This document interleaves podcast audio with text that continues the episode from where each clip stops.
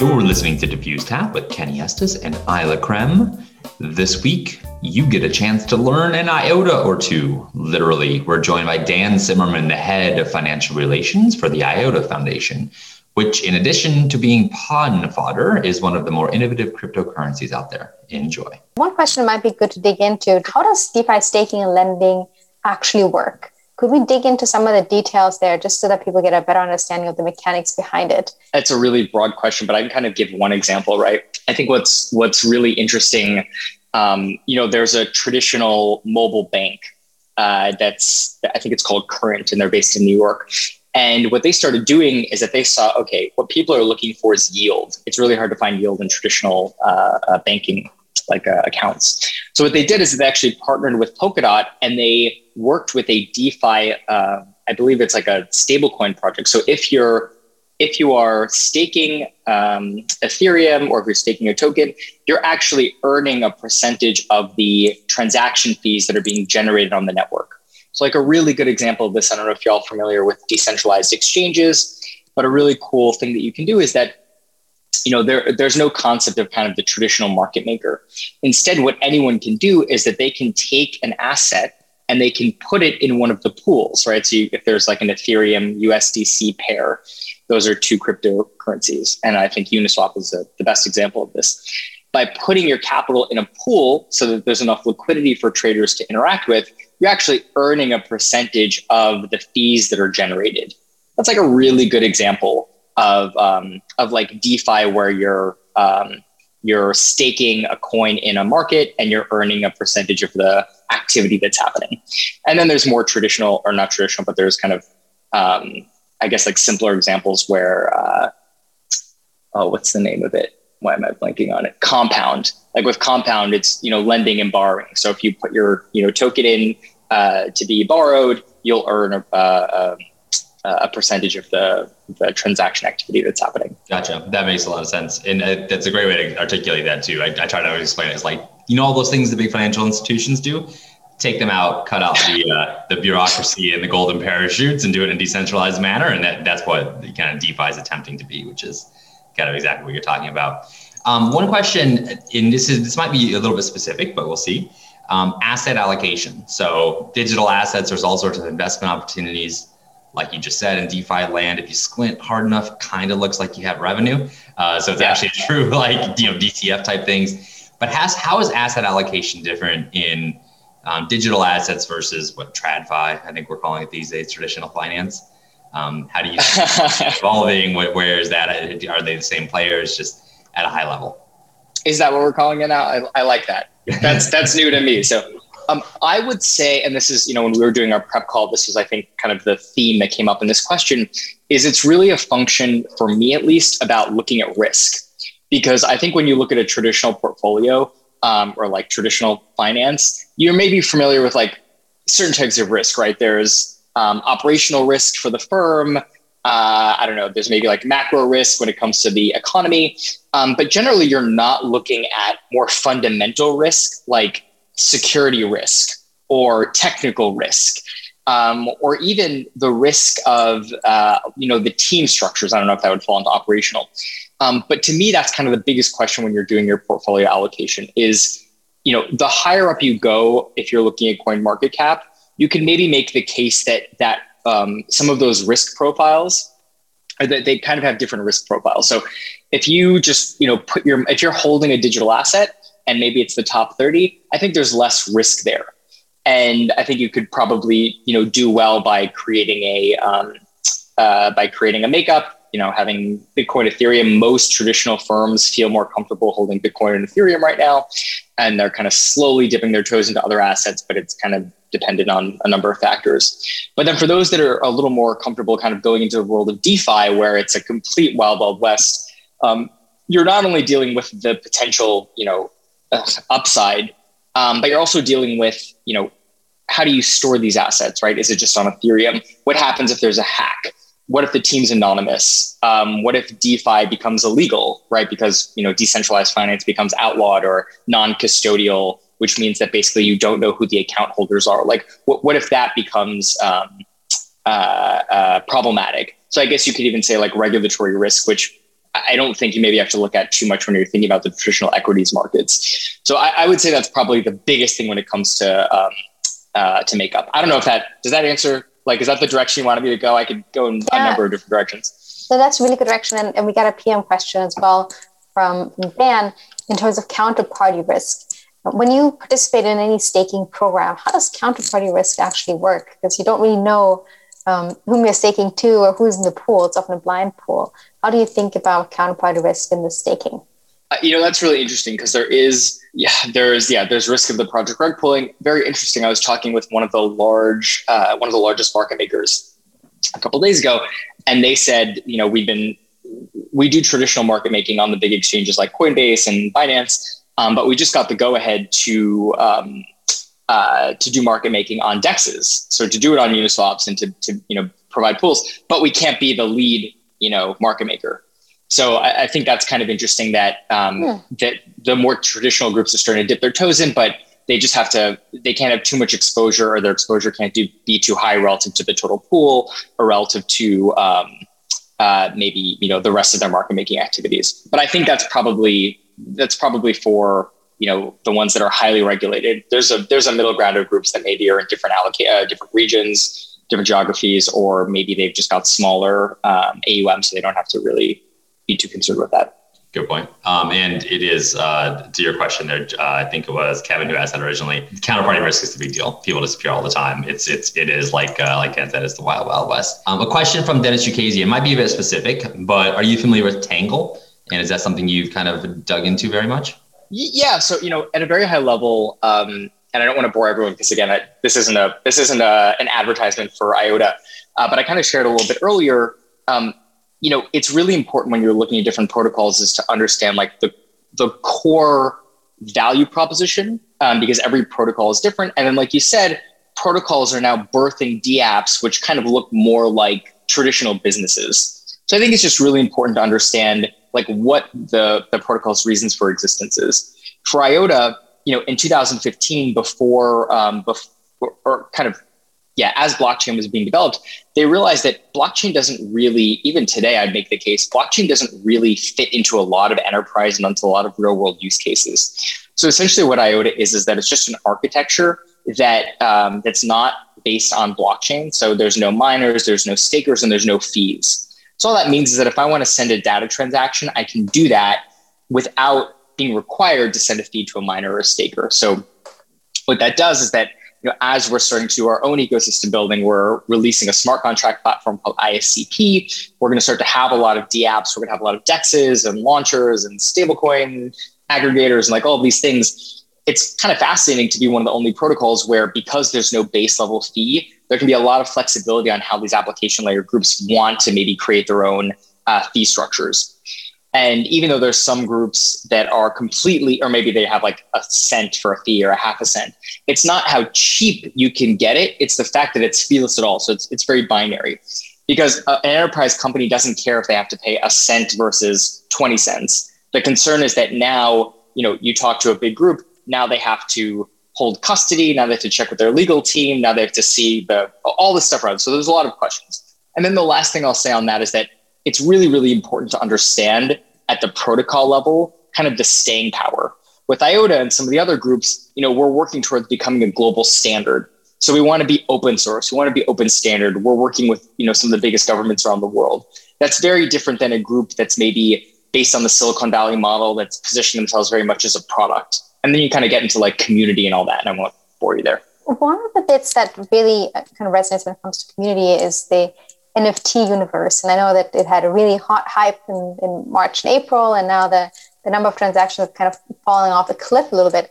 But I'm still curious to understand how do these projects actually generate revenue? Because some of them really do and you mentioned some really good ones during our prep call. Do you want to speak to some of those and, and how, how does how really nfts could generate revenue if they if they were set up correctly? Yeah, so I think you know NFTs existed before the term NFT started, right? So like there have been like there's a decentralized DNS project, um, Handshake. I think it was using NFT technology before NFTs went into favor, but NFTs really became popular once they merged with art. And so generally, anything with art could be considered highly speculative, right? So we saw this we saw this this movement happen where now you could put a piece of art onto an NFT and then you could speculate wildly on it, or just a thing, right? So now you've got these like bored apes where it's just a picture of it of an ape like smoking a cigarette or like in a spacesuit, and those are being speculated on because they think the value is going to go up. That's complete, I think. Um, uh, what is it called? Um, tulip territory, right? You're just hoping it's going to go up, and then what happens? To the whole crash. But I think that's just as with DeFi, and just as with I think a lot of components of this um, industry. Once you strip away and really look at the the core tech, there's some really interesting uh, things hidden in there. So with NFTs, you're basically just saying that they're in a digital world. You have something that you can um, provide some sort of um, evidence that you own it and that there's only one version of it. And that's really, really powerful. So, the, what we talked about a couple uh, days ago, one of my favorite NFT projects is called Zedrun. I'm doing free marketing for them. Uh, Zedrun is a uh, digital horse racing sport, really. It's not really a product, it's a sport.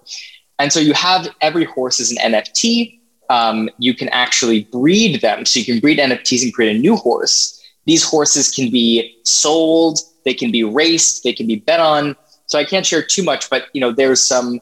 Uh, they've got some really interesting partners. I know Atari's worked with them, um, and their goal is to kind of like, you know, you can go to a casino and you can bet on a digital horse, and this horse is tied to an NFT. So I think we're going to see more things like this, where you know it's going to be tied to real, real um, uh, activities like sports or um, things that generate value that you want to be able to trade and bet on, things like that.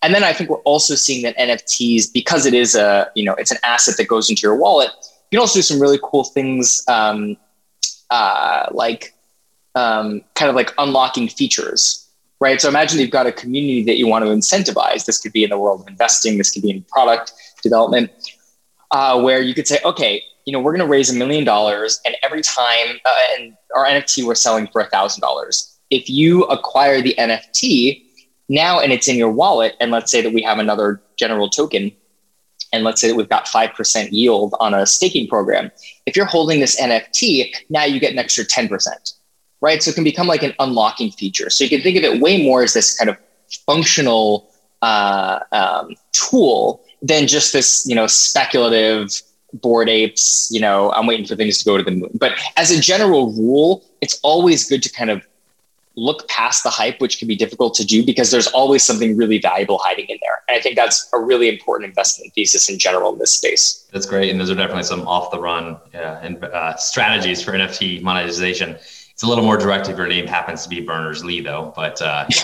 um, but with that, I think we're probably up to our first or second, depending on how you count these things, breakout rooms. Um, so a couple of quick housekeeping items when I get my slide up. Uh, it's not really a pitch session, it's for networking. So let's be respectful of that, be kind to one another. And uh, a big one, we don't send out a full participant list afterwards. So if you find somebody you want to connect with, connect. Uh, swap details there. But we do have a Telegram group as well. Uh, so you can join that right after the call here. Uh, Isla, do you want to speak to format and rooms and all that? Yeah, absolutely. So we'll pop you into rooms of four or five in just a moment. You'll be in there for about 10 minutes or so. And uh, the topic for the first one is how does how do digital assets fit into your personal allocation strategy? Mm-hmm. If not at all, or kind of a little bit, or you're still still working on that strategy. So I'm going to do that room allocation now, and we will see you all back here in about 10 minutes. Welcome back, everyone. Hopefully, you had a good conversation about all thing NFTs, or in my experience, the topic doesn't always come up. Uh, so hopefully, you just met some interesting folks. So Dan, and as a reminder, you're probably muted again, so feel free to unmute yourself. Uh, another question another question around the, the boundary between traditional TradFi and uh, digital assets. VCs in digital asset product, projects, how are they viewed? Is it you know the same what we have today, which is Silicon Valley kind of owns that whole space? Is it more flat? What does kind of that dynamic look like? Yeah, this is going to be a controversial answer, so I apologize. Um, so my my and this is only my own personal take on this um, there's kind of a stigma going on, or there was a stigma where many VC projects they they were kind of tainted, right? Because the idea of blockchain and crypto, at least in 2010 to 2017, um, was very much about you know open of the people for the public, and that can kind of be antithetical to the idea of Silicon Valley and blockchain, which is you know a power center of how do we create wins and how do we you know uh, how do we centralize control, um, and that's kind of getting a little um, what's the word? It's getting a little uh, idealistic or talking about that. But I, I, think one of the biggest differences is that um, I think traditional VCs have kind of lost a little bit of the control, right? So it's no longer regional. You don't have to be based in Silicon Valley. And I, I don't think it's it's no longer about, you know, what can any one group do for your success. Right. It's really, like I said earlier, it's really about how do you create a partner network. So that can include crypto VCs. And there's still kind of this legacy, you know, you get a, a good legacy crypto name and that can go far for you depending on what your strategy is. But I would make the case that if you are a project that are look that's looking to raise capital, um, you really want to look for smart money that can help.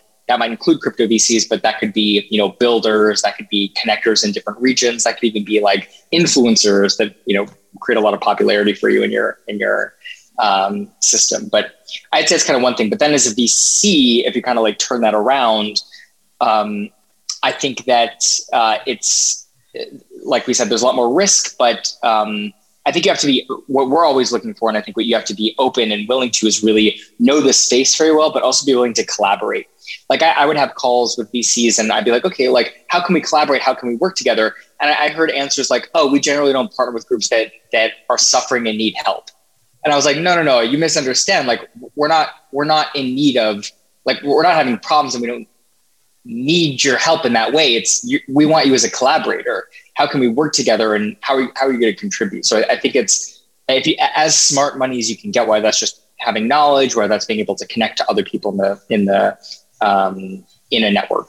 It's really interesting. So it sounds like uh, not necessarily the smart money, and they're not. They're a little bit more. Uh, guarded than what the the ethos is as of people that play digital assets. As a general rule, obviously there's exceptions. That's that's pretty fast. Totally, totally, totally exceptions. Yeah. yeah. Cool. Isla, are you ready with another round of breakout rooms by chance? Absolutely. Same same deal as previously, and uh, we'll have you guys give a quick chat about what are some of the almost too good to be true digital asset opportunities you've seen recently. Pools with thousands of APY um, a year maybe some you know new project somebody pitched to you that you thought can't possibly be right they actually generate there. What are some of the too good to be true but possibly actually totally true projects you've seen recently that you might want to share with the group? I'll open the room so we'll see you back here just a moment before noon Eastern time. Welcome back, everybody. And Dan, you're probably muted again, but uh, another question for you, and we'll pick one up. You know, we'll talk about uh, specifically some of the projects and specifically airdrops. I know a lot of people, this is a, strange concept that's relatively new if you're playing with digital assets. How, what are airdrops? How do they work? How do they work into, how do they integrate into your investing strategy? And then specifically, like I know you might have one or two projects that are near and dear to your heart that have upcoming airdrops, uh, if that's something you can speak to. Uh, but just generally, what are your thoughts on that that subject and what, what's coming down the pipe here? I cannot speak to them, um, but what I can I can talk about airdrops in general. Um, I'll, I'll, explain what they are, and then I can kind of explain the strategy uh, around investing um, to take advantage of them. So essentially, what airdrop is is that it's a it's a way to incentivize an investor or a user of the system to participate right? So uh, many times it could be that you have a token and you get airdropped more of that token, or in some cases, a completely independent project will piggyback off of a well known project to create a lot of users very quickly or to join a, uh, a community very quickly. So, like an example would be um, trying to think of something recently. I think uh, Ripple might have done something where they had, there was a third party group. If you owned X percent of Ripple, a third party project would say, okay, we're going to airdrop, you know, a hundred um, uh, of this coin to every Ripple holder, right? So that, that's that's a very unique way to get your coin out very quickly. So what you can do as an investor, what people generally do is that they might look and they'll go, oh, there's going to be an airdrop. So a lot of people will buy the token that's the target of the airdrop so that they'll receive the secondary token. And you can imagine what happens, right? So you'll see generally the price of that base token go up because of the expectation. Now, what you have to be very careful of, and this is what we were talking about a couple days ago, uh, kind of in the prep call, is that if you're playing this strategy, you also have to be prepared for that token to go, that base token to go down in price, right? So there's a couple different ways you can play that strategy. You can either buy the base token and then sell it before the airdrop happens, or you can hold that base token, receive the secondary token, and then risk that base token going down. So there is a possibility you could buy it too high because you got it right before the airdrop, and then the, the price goes down. Um, I think I think Bitcoin and Bitcoin Cash that was like a really good example. I'm blanking on it, but that's kind of like an idea. Yeah. It's kind of uh, it's a way to get the community engaged, but it's also a way as the holder of those tokens, you're kind of just getting. Um, I think we're a little bit past the hour, so let's do the wind up. Uh, Telegram, join us. Um, as a reminder, if you haven't been here in a little while, we had a technical issue, so some of you got booted. So if you have any issues or haven't been getting messages, let us know. We'll sort that out. Next week, Tuesday, 5 p.m. in downtown Chicago is our is a in real life uh, uh, diffuse tap. So if you're in the area, do not be shy about joining. We'll put the link in the follow up email. And then uh, next week's our, our feature speaker is betting on the future of work. Very articulate. He has some really good ideas on the subject. I think you're you're going to have a lot of fun with that. So with that, uh, Dan, thank you again for uh, speaking to the audience here. Thank you to everybody who came out today. And Isla, any talking points I missed? Yes, DD30, our fund is live. And, uh, and if you're interested at all in hearing more, let us know.